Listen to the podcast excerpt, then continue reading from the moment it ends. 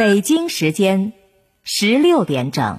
承德露露官方正品，杏仁虽小，健康靠它。露露杏仁露。FM 幺零三点九，FM 幺零三点九，三点九，北京交通广播。京交通广播，北京交通广播，总总有美好在路上。在路上。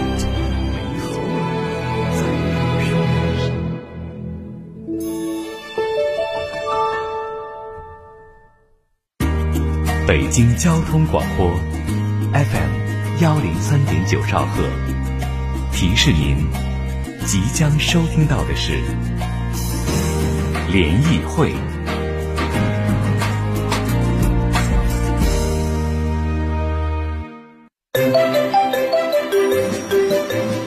路况信息。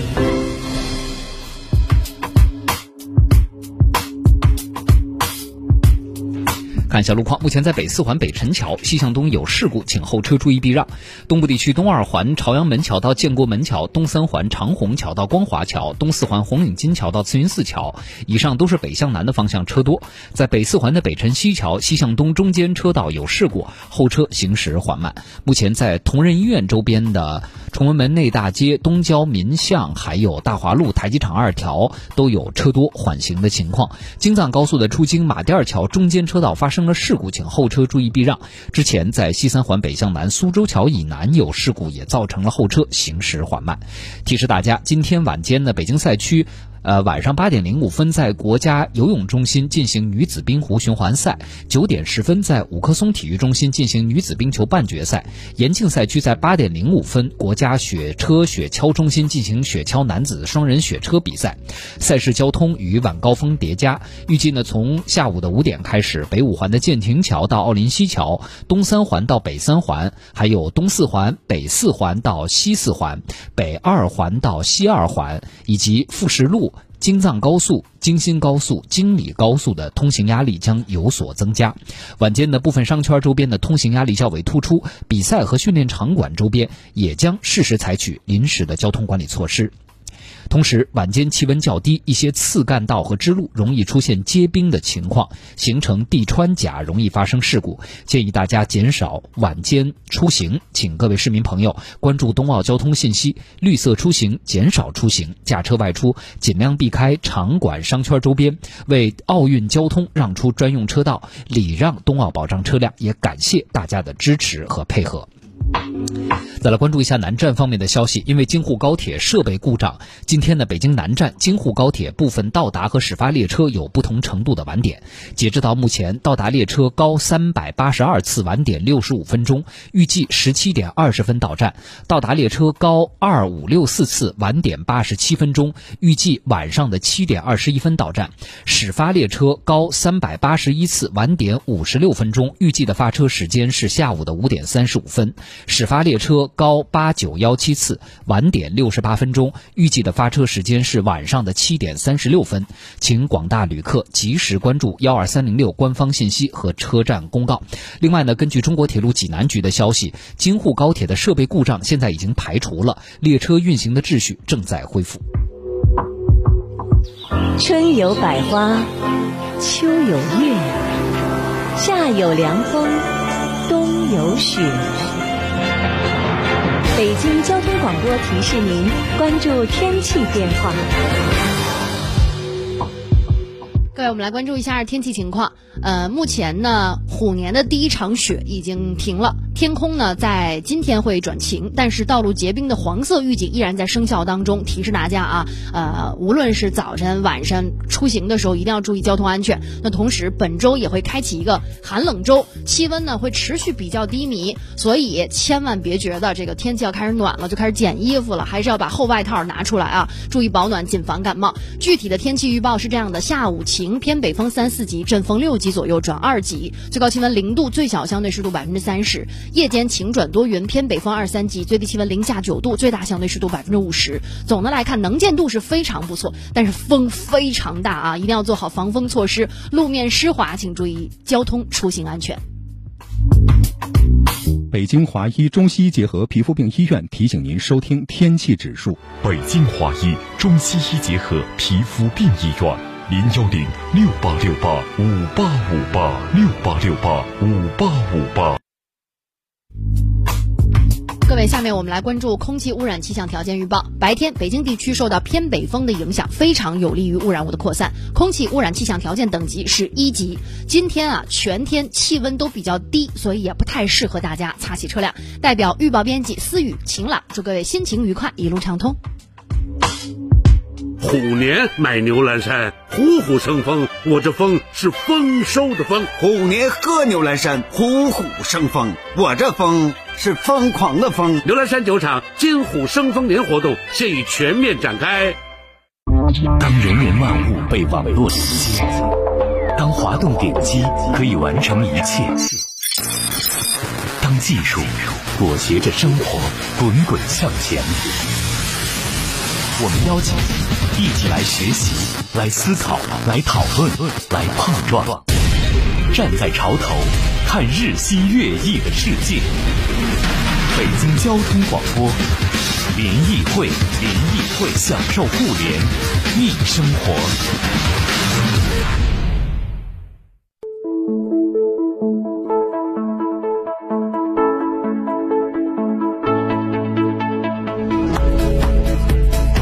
享受互联易生活。这里是联谊会，大家好，我是盛博。下午好，我是徐冉。哎，今天久违的蓝天啊哈，但是提醒大家呢，呃，雪后啊，一个是气温低、风大，呃，要注意保暖；第二个就是刚刚路况中说的那个，尤其要注意，就是一些支路和次干道，呃，因为融雪可能没有那么及时，所以就气温一低就地穿甲了。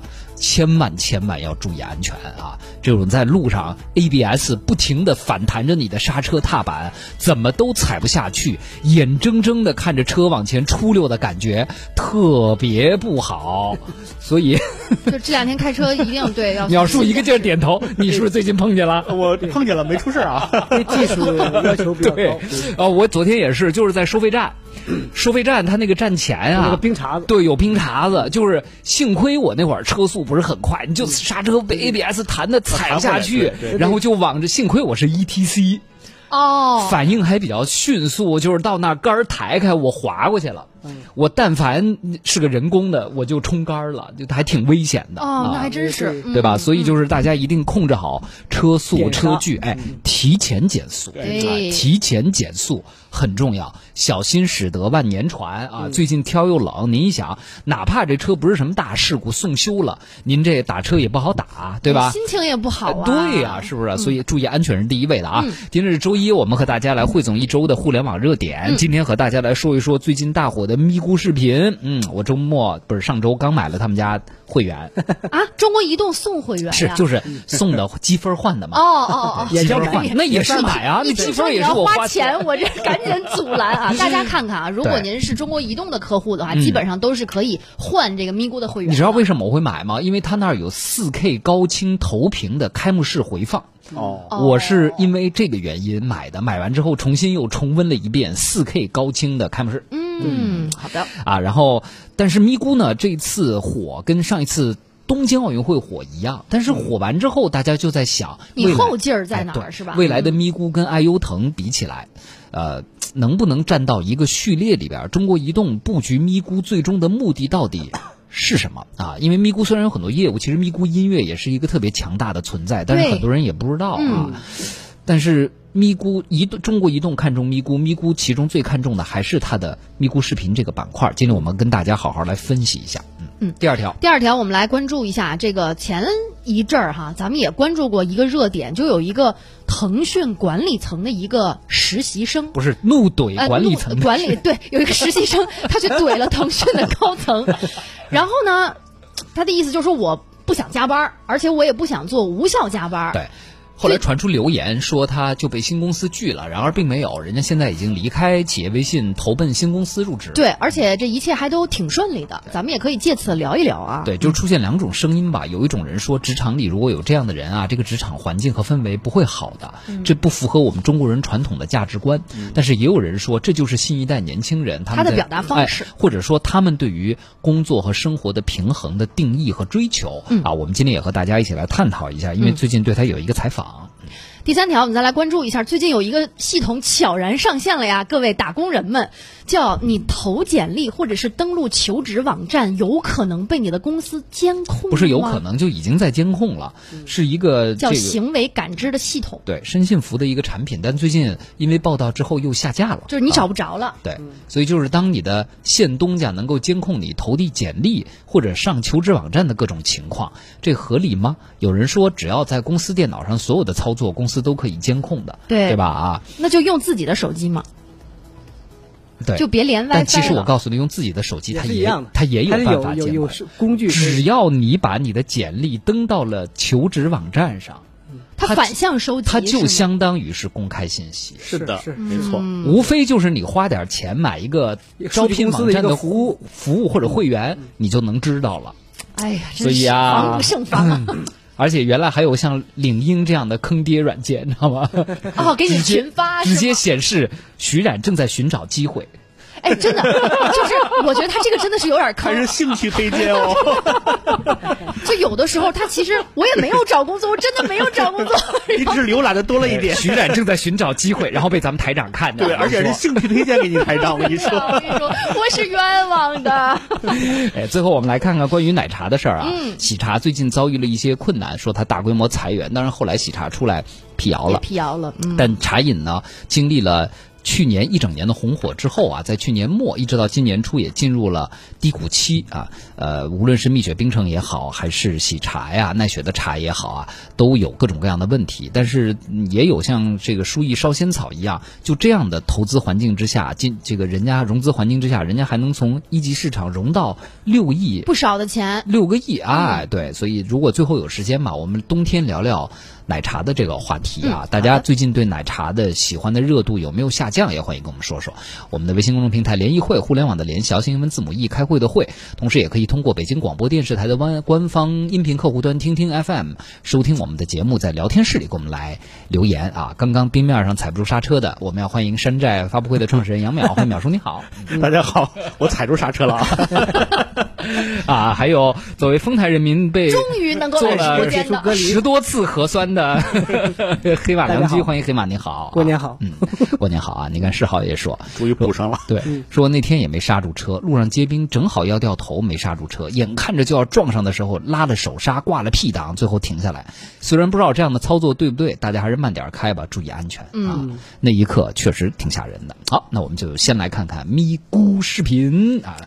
最近咪咕火呀，非常火，嗯，而且跟东京奥运会比起来，它不光是流量火，话题也火，是。对不对？蒙古啊蒙蒙蒙言蒙语，对。是不是啊？王蒙老师的解说这一回实际上也确实助力了咪咕的大火。对啊，除了目前这个咪咕视频已经超过了腾讯、快手，同样也是获得了冬奥版权的两家视频网站。嗯，对，咪咕现在在 App Store 上的榜单已经冲到了第二名了，超过了腾讯和快手。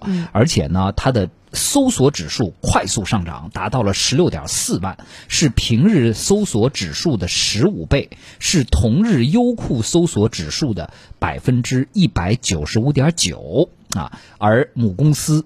中国移动的股票也大涨，创下了新高。尤其是在二月九号谷爱凌夺金的次日，中国移移动迎来了回归 A 股后的第二个涨停，当日就增加了市值一千三百亿人民币啊！首先来说说在这次冬奥会中，各位对咪咕视频的这个网站的或者服务的这个认知吧。你们在咪咕上看吗？先让体育爱好者来说说呗。我我是那个因为这个王蒙的解说买了这个咪咕的会员，嗯，呃，然后呢，我其实是经常用咪咕，为什么？因为他是我是一个体体体育迷嘛，比如好很多这个女足的这个好多这个直播哈，好多别的平台没有的，对。所以我像什么呃各类的体育类的我都有都有这个嗯。A P P，、什么原来 P P T V 啊，包括原来乐视什么的是吧？所以所以我就说这个整个咪咕，我觉得它这条路径还是不错的。体育，就延续了，因为未来就是大家看直播，其实体育是一个很大的一个板块，嗯。就是说是，就是特别是影视剧，大家都可以看回放，可以看可以看其他的，而只有是直播，你必须看一个这样的一个平台现场的一个哎，对，要现场感。所以说呢，我就觉得其实咪咕正在走的一个相对正确的一个道路上。哎，那腾讯体育也有，你不看吗？也看呀，NBA 是腾讯体育啊，所以你要看，因为所以你看不同的比赛，对，切不同的平台，好多是，其实是我就觉得咪咕它在体育迷里头的呃这个影响还是不错的，但是这次是真正破圈了，就老百姓。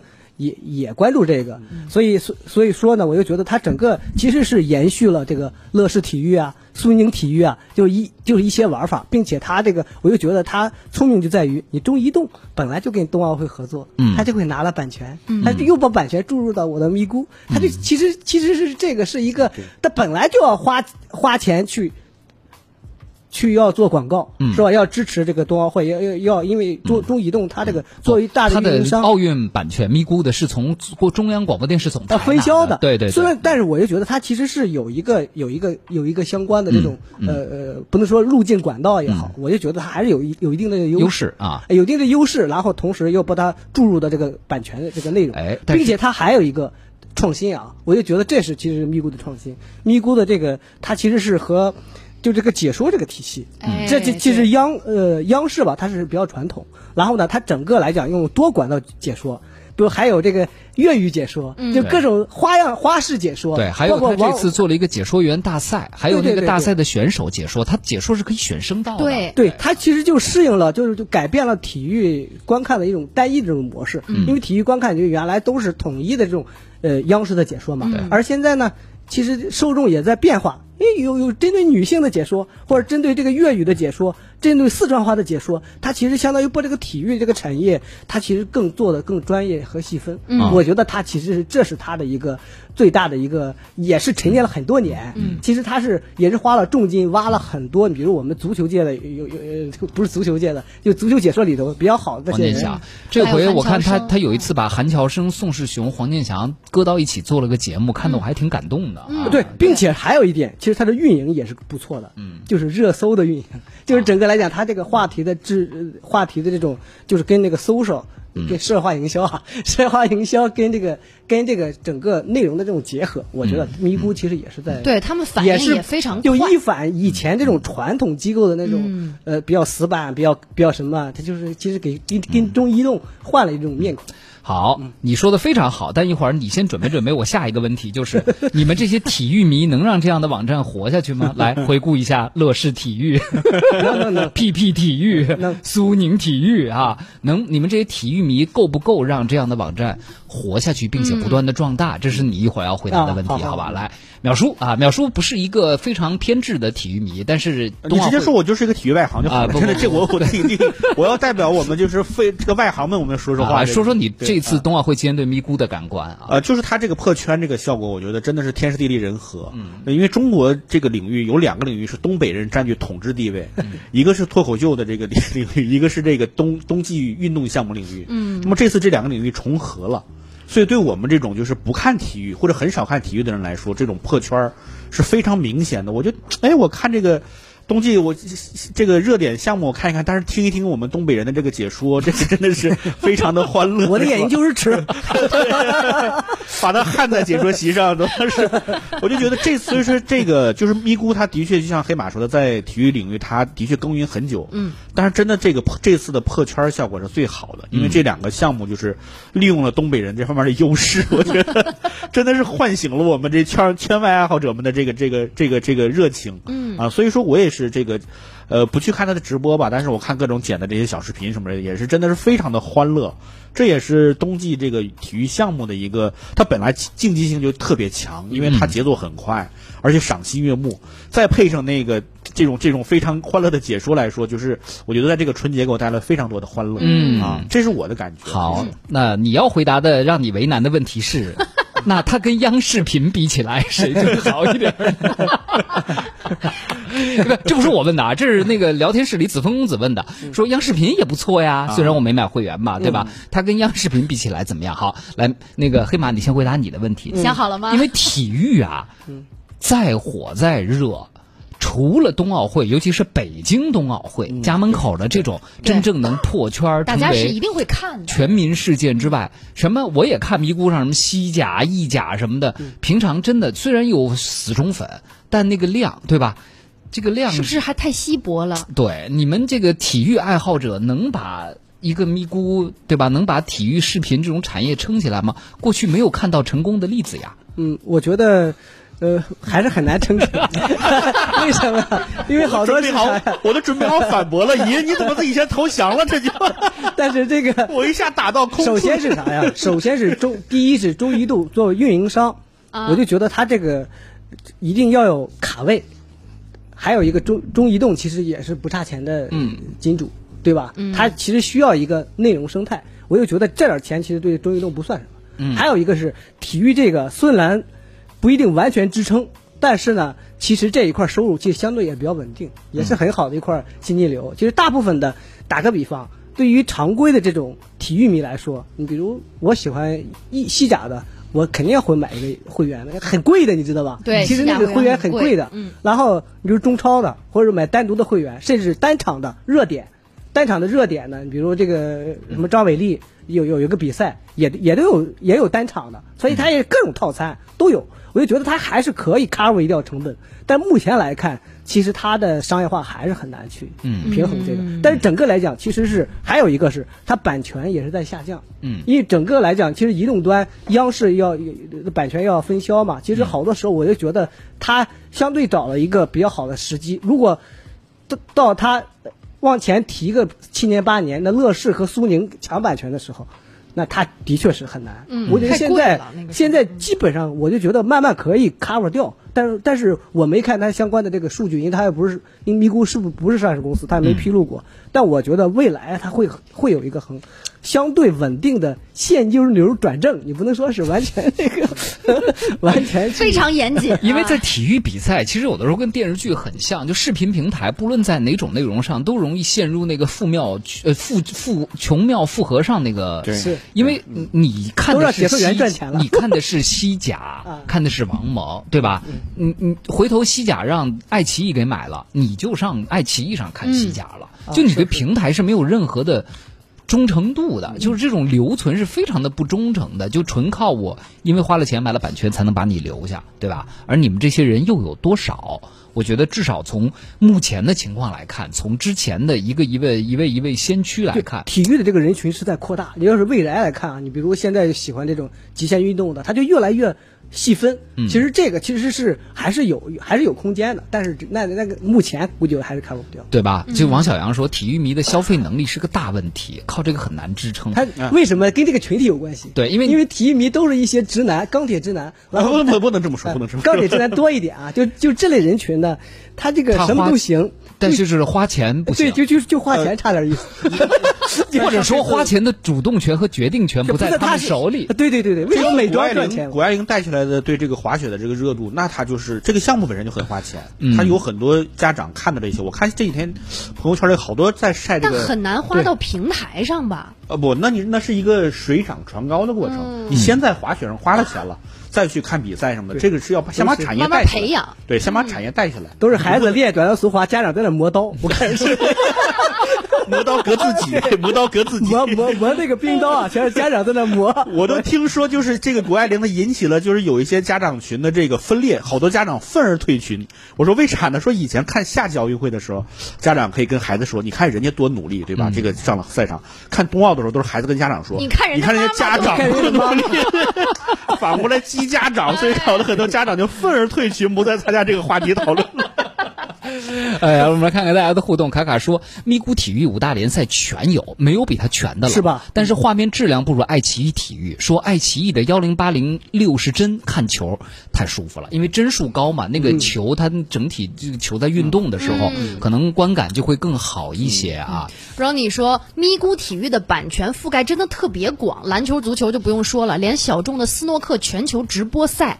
那都有，直播信号又稳定，回看还有蓝光画质，观看体验非常棒。嗯，所以它还是这个。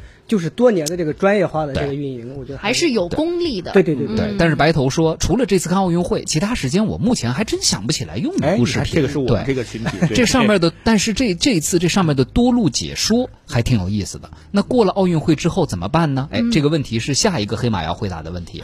那我们先让淼叔来回答问题。很多朋友在提央视频的直播和咪咕都是属于。国资背景、国有背景的视频平台，显然跟爱优腾他们不是一个路数的平台，对吧？啊，那你觉得这两个平台未来的此消彼长会是一个什么样的状况呢？首先，我说我现在这次的确是用央视频的。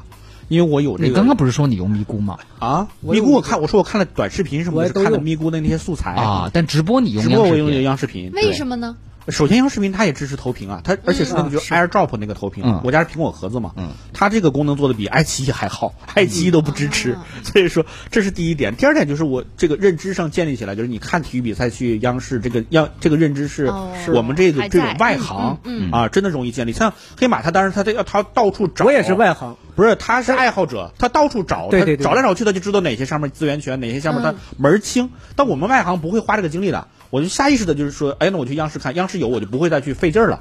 它可能分辨率低点或者什么之类的，我无所谓啊，因为我不是不常看。嗯，那我所以说我这次就是。呃，吃饭的时候或者没事就打开那个央视频的客户端，放在当背景音，就是比赛就在那听着听着这么这样的，这是我的行为习惯。嗯，可能央视频对于像淼叔这样的就非体育爱好者来说，风的轨迹也说嘛，他说央视频的一个优点就是它有很多免费的高质量的科教片儿、纪录片儿，但这些在腾讯和 B 站上都要充会员才能看，是吧？等于央视频背后站的是总台这么一个拥有巨量对。优质内容和版权内容的一个。今年进步也挺大，而且总台自己制作了很多精良。节目呀，是啊，他自己就是最大的库嘛。对，那我这个认知我就建立起来了，对吧？所以也就是说，可能相对来说，央视频更容易把在奥奥运会期间留存下的流量给吸纳过去，吸纳或者持续下去。因为对吧？你你这样你确定性强，奥运会结束了，但我这儿还有纪录片啊，各种比如说这个呃电视剧啊，电视剧啊，我的版权都在我这个地方的是吧？对，那那么来。黑马，这个奥运会结束之后，这个咪咕是继续走体育专业道路呢，还是咱也花钱去 去砸内容去？我觉得咪咕啊，可能还会在体育上深耕吧。我就觉得，的确是中国缺少这种比较像 ESPN 啊，就专专业的做这个，像欧美专业的做体育体育的这种呃平台。我觉得其实还是有这个空间的，并且未来其实是大家看直播的诉求，主要还是体育。竞技类的这种节目，嗯，还有一个是什么呢？其实这个整个对于央视频，其实今年进步也很大。我其实两个平台都用。我问你的是咪咕啊，咪咕 赛后怎么办？就想再夸一夸央视频。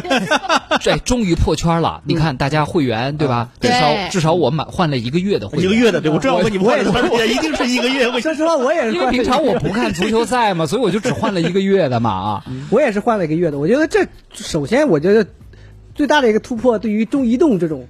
国资背景的这种平台公司，我就觉得它首先首首先变得一个市场化、用户导向，我觉得这就是一个很大的一个进步，并且我觉得在体育产业，全民三亿人上冰雪是吧？全民体育，我觉得还是有空间的，但是这个空间肯定不是像这个其他的什么造一个腾讯这种可能性，因为它它是国企，它不可能说我花一两个季度的利润去砸内容，对吧？是是是，它的它的这个国有资产在处理这个。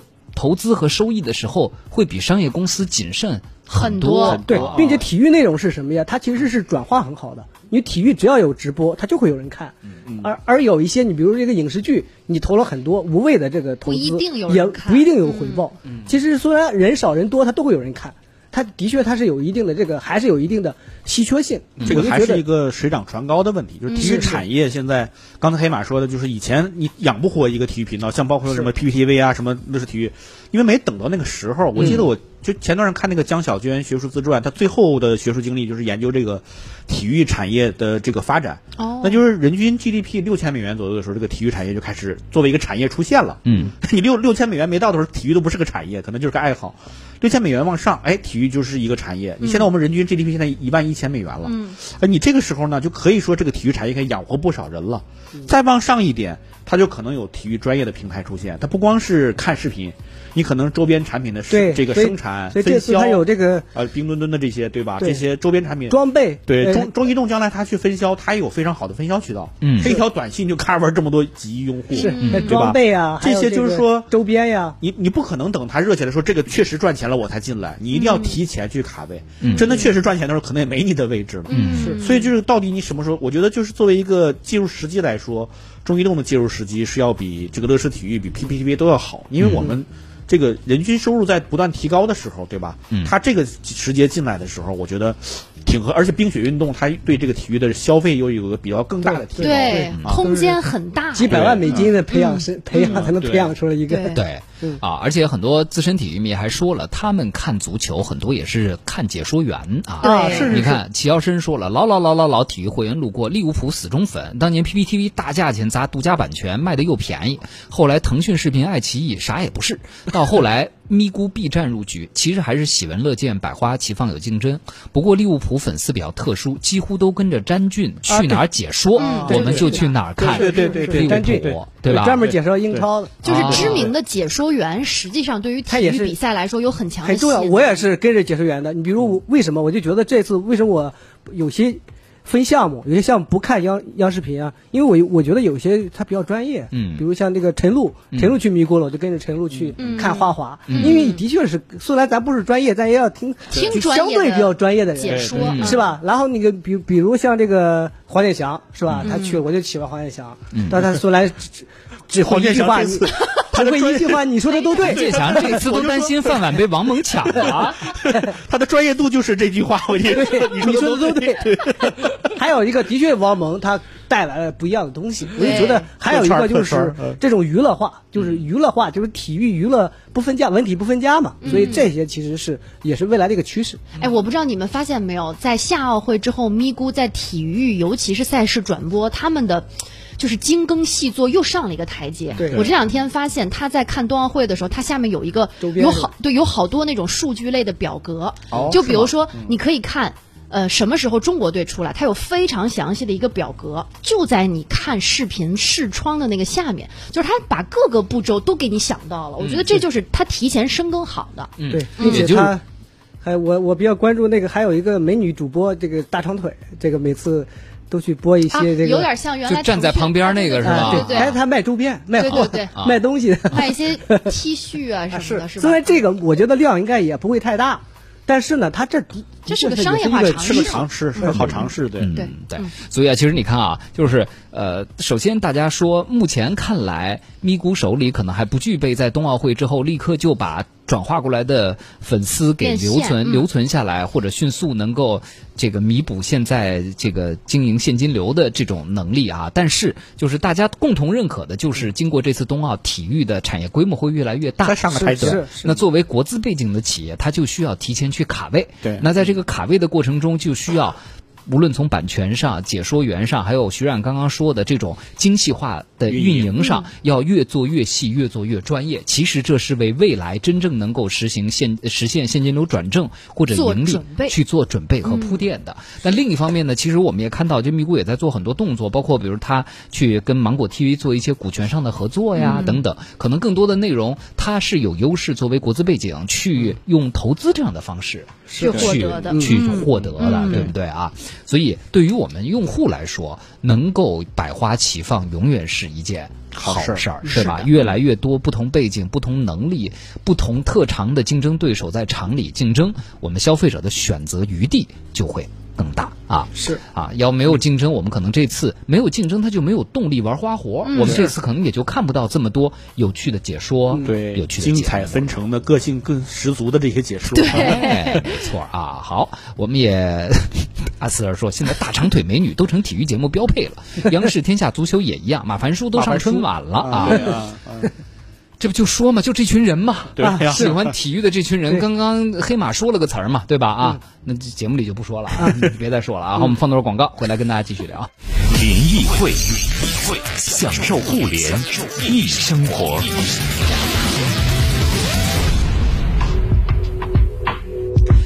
欢迎大家继续收听联谊会，我是盛博。各位下午好，我是徐冉。嗯，今天周一和两位老朋友来聊聊一周的互联网热点。山寨发布会的创始人杨淼，欢迎淼叔。大家好，杨淼，嗯，社会化营销专家黑马良驹，欢迎黑马。大家好，好，呃，下半时段我们这我们来聊聊关于腾讯的这个离职实习生的这个事儿啊，应届生的这个事儿。但是上一条确实引起了很多朋友的互动，就是看来这次冬奥会的这个出圈儿啊。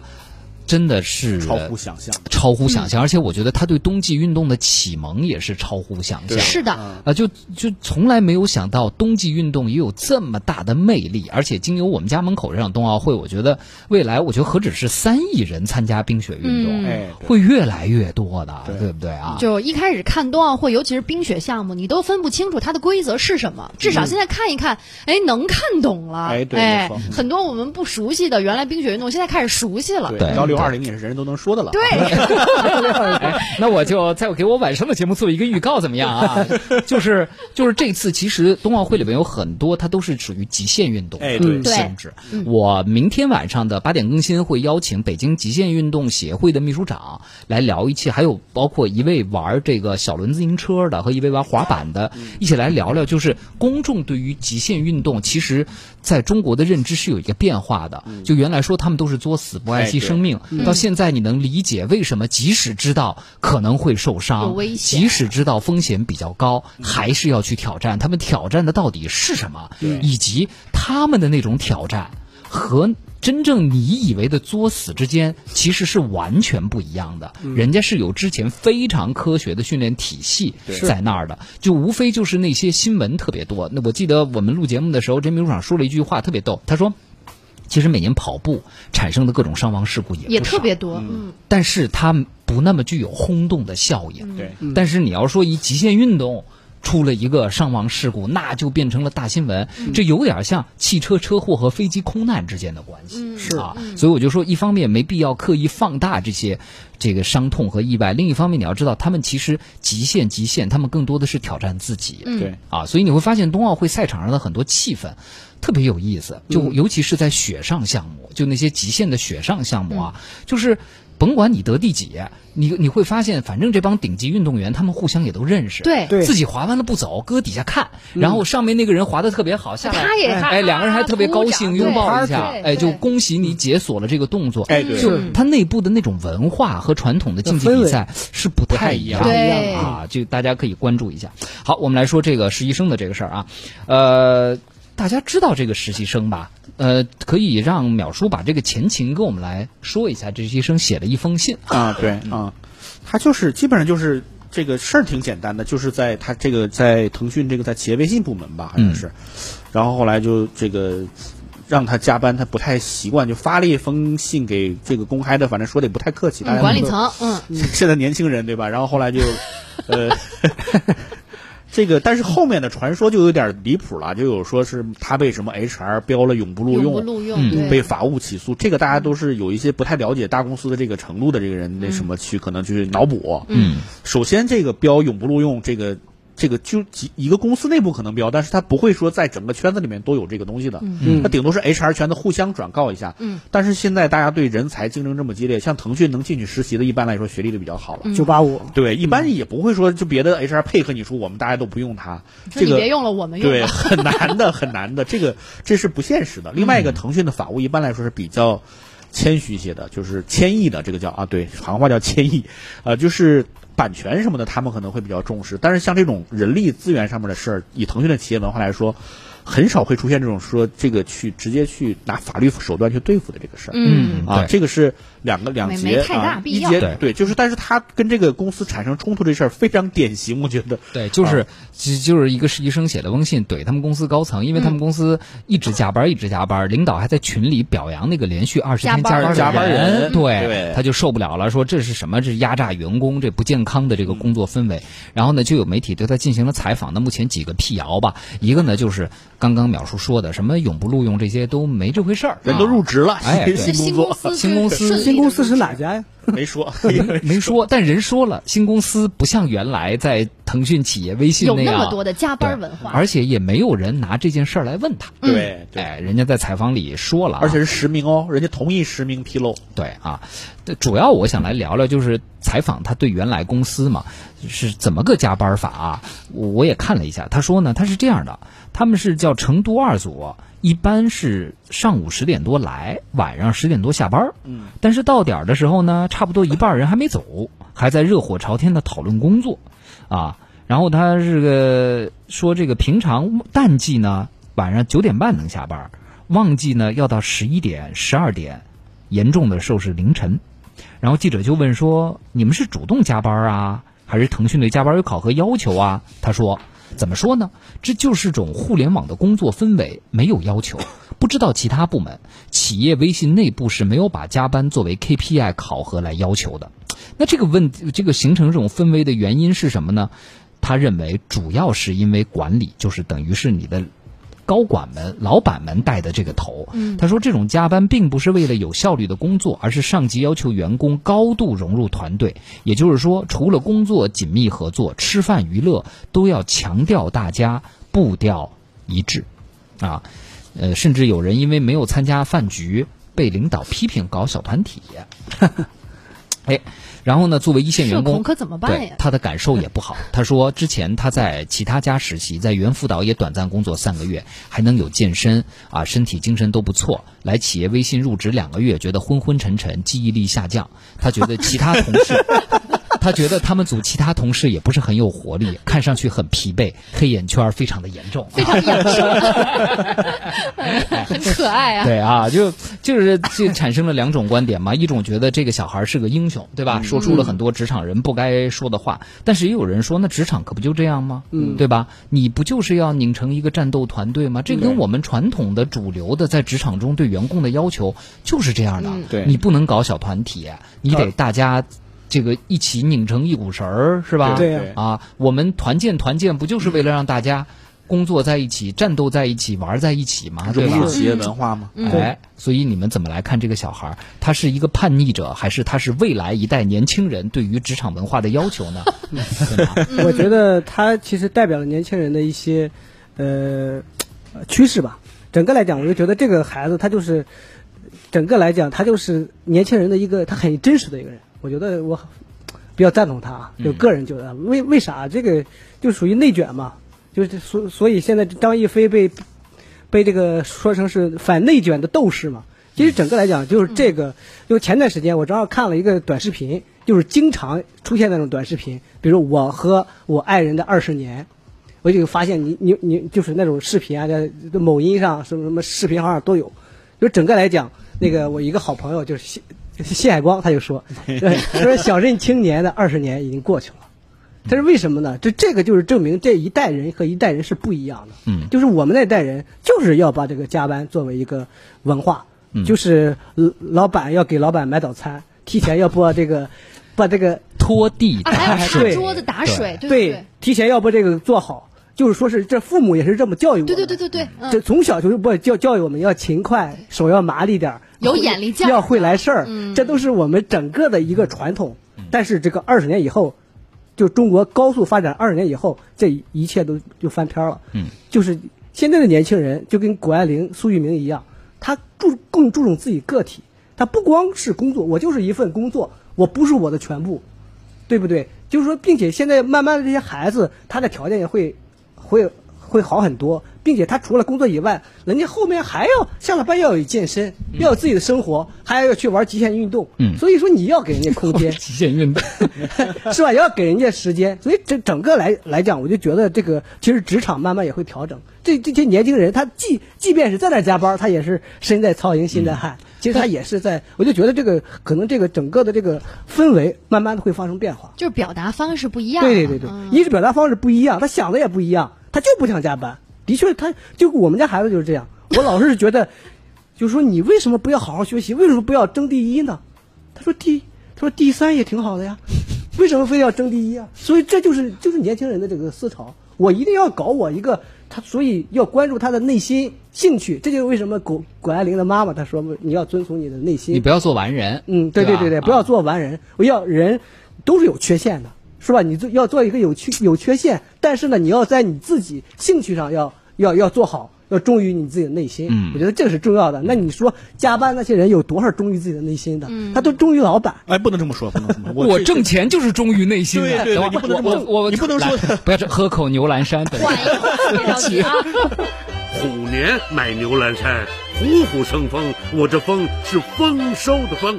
虎年喝牛栏山，虎虎生风。我这风是疯狂的疯。得嘞，咱走着。牛栏山酒厂金虎生风年活动现已全面展开。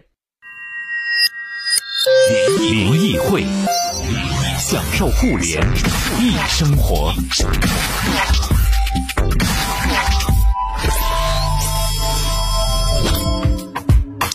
好，来，这个刚刚，嗯，淼叔刚开了个头，请开始你的发言。啊。呃，这个张艺飞他，我最欣赏他的一点，最后一点，就好多人就是记者说，好多人说你是英雄，这个什么之类的，他回答的非常清醒，说我不是英雄，而且我的经验不能被推广和借鉴，因为很多人的处境不一样，有些人家庭条件一般，他就愿意加班改善生活，对，公司提供这种条件也可以理解，所以说就是说，我们一定要理解，就中国它是一个分层非常复杂的社会，对，所以不能。一概而论，就是像黑马刚才说的，不加班就是这好好这什么，就是遵从内心；加了班就是为老板，也没有。有些人加了班是为自己。嗯，我也跟其他的互联网大厂聊过，他们那儿有个特点，就是程序员岗位。普遍的就是家庭条件没那么好，上一代啊，嗯，没那么好，就穷，呃，穷不能说小镇青年代，就是就是说他们家家庭条件不太好，嗯，可能市场和其他的一些领域，他家庭条件会相对好一些。那也就是说，在这些互联网里边，他很多人他是需要靠加班来。提高自己的这个这个经济地位的这个经济收入的，可以说，那这个时候你提供这个条件，包括以前头条有一段时间，我记得他举行过一个员工内部的投票，就是六日加不加班的问题，对吧？就后来是百分之五十以上人同意要加班，对吧？这是他是自愿，那你这时候你说你全部取消加班，你要考虑我们现在生活现实，有些人还在温饱阶段呢，还得买房呢，对他他是要去有有，而且。说实在的，互联网公司加班是给加班费的，这点挺是良心的，我觉得没让你免费加班，对吧？这点挺。当然，另外一点呢，就是我想起来最近一个热点，就是那个冰墩墩不是断货好久吗？嗯。这一点来说，他们那个冰墩墩的工厂的一个工人都在加班生产。加班加点，大家在底下也呼吁说：“求求你们快点加班。”对，就是有些人说你到你的这个九九六的怎么这么反对？你看一个冰墩墩你就催人加班，但冰墩墩一些工人自己还有网上有些网友说我自愿去加班。嗯，哎，这个为什么呢？就是我们一直在这个这个里面说的一个，就是这个异化，呃，就是你加班不愿加班和不愿意加班，甚至你工作和工作呃工作有没有热情的一个区别，就是你是否知道你工作的意义。嗯，如果说你知道你工作的意义，你是愿意工作，甚至愿意加班的。像企业微信，它这个我正好说这个例子，企业微信它这个特点在于，就是很多人不知道它工作意义。嗯，因为一个你刚毕业的小孩儿。你怎么会知道别的企业有什么需求？你的产品能够满足他的什么难点？能够解决什么问题呢？很难的。嗯，这个也就是说，这就是他碰到两点：一个是他刚毕业，其次他做的是一个 to B 的产品。嗯，很多人是很难理解你的工作有什么意义的，他反而觉得可能是我在这我做的这工作无效、重复。但是实际上，企业是有这需要的。嗯，是需要你去做这些调查什么的，然后他去感谢我的产品的。你这时候你跟他你的这个最终意义离太远的时候，你会觉得我的工作。没有兴趣，嗯，我不愿意加班，这是一个，所以说我说从企业的角度来说，如果你想让你的员工愿意加班，或者说愿意工作，你真的是要加强，就是让你的员工和工作最终意义的连接，就你要给他营造一个这个环境。哎，对，我们经常说为什么就是要赋予员工意义，就是你要让他经常接触到他的最终劳动成果，这个时候他的这个积极性会有一个改善。嗯，我们也从这里面能看到这一点。嗯，对，所以就是说，当嗯现在。我们无论是年轻人从人生观、价值观，啊这些主观东西和客观经济条件都开始越来越多的差异化出现的时候，就企业就不能再统一的用，比如说一个标准，我只给你画饼，我只给你发钱，哎，对，我只给你灌输企业文化，就哪一个单一手段都不一定能够有效了，适用所有人，它是需要多管齐下、因人而异的去找到一个员工在职场上真正。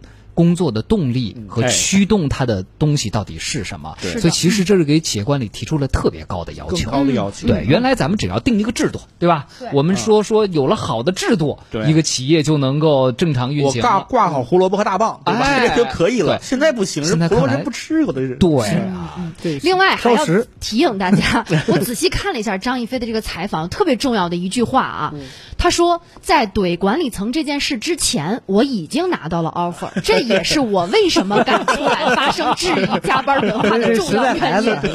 对，我觉得这个也很重要啊，对吧？啊，还有云一样的胡子说，人和人不一样啊，不是每个人都是为了改变世界而来的，大多数人是来享受世界的。但是我们是被改变世界的人带领的。既然想过享受世界的日子，不就不要羡慕改变世界的人的工资？既然想改变世界，也要理解享受世界的人才是你服务的对象。物种多样性，Y Y D S。很好啊。特别精辟这个。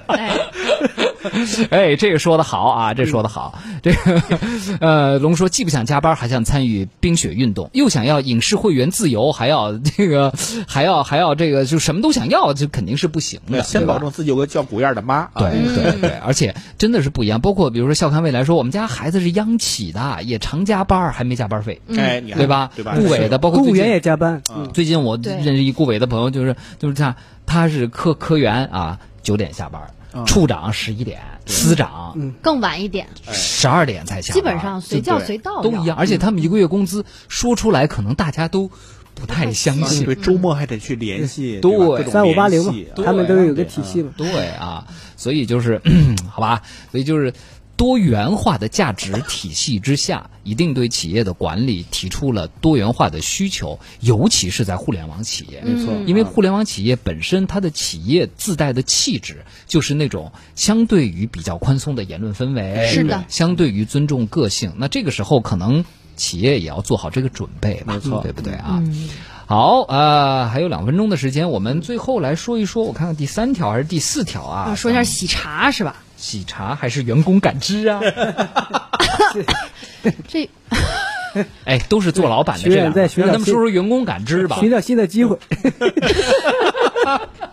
对吧？如果你是老板，你你会想知道员工是不是正在其他网站上看什么别的求职简历，在投简历什么的呢？呃，我觉得一定想知道吧。对，一是一定想知道，其实这也是好事儿。呃，为什么呢？其实我原来有一个朋友的公司，他专门做这种。呃，大数据的产品就是告诉你这个，告诉你这个公司老板哪个公司那那个哪个员工想要找工作了，想要跳槽了，马上给他加薪，或者说是怎么把他笼笼络住他，或者说因为有些员工也很很也很重要，所以这个其实是一个怎么说呢？就是说是。就这种服务呢，其实早就存在，对，早就存在。然后呢，其实是作为公司的这个，如果是管理层的话，他其实要了解员工的这种需求。那员工，你看最近他，并且我那个朋友他列了一些叫异动，就是异，就是你要找工作异常的那些举动，寻找新的机会嘛，也就是就异动这种可能性。比如你生了生了小孩儿。对吧？你生了小孩儿，可能要找更高的工资，要奶粉钱，或者他有各种因素，用大数据的手段去判别你要是不是在寻找。休完产假就离职啊，这真是老板的噩梦。所以这个其实是有有这个需求的，所以为什么这个有这个产品，有这个产品它这个呃会出现？但是整个来讲呢，但但是这个产品又带有一定的这个。社会影响，或者说是这个伦理方面，又可能又不是那么顺畅。首先就是你这个求职这个异动，我觉得这不算是员工的个人隐私，这个老板是有权利知道的。嗯，我也收到过那个邮件，盛博你说那种，就是真的是我在一个这个这个简历网站注册之后，还没不是会员呢，他就通知我说你的哪个员工在投递简历，你知道吗？是我说哇塞，这这个服务怎么超前了？我还没交钱就先给我这个付费，让你先体验一下，对对对对，先体验一下，先你充个会员。就像你说的，既然你发了个信件了，你不能说我就想不让老板知道，那他你已经发出去，必然有很多人浏览。二十秒啊，那为所以说这个东西就是我们先区分职场上什么是个人信息，什么东西它是一个工作行为。对啊，对，以及我觉得把雇主和雇员的这个关系摆正之后，哎，其实你很好看待。我要想在这，就跟我理发店，我想换个 Tony 老师一样，哎，对，是是，对不对啊？嗯，咱们今天先聊到这儿吧。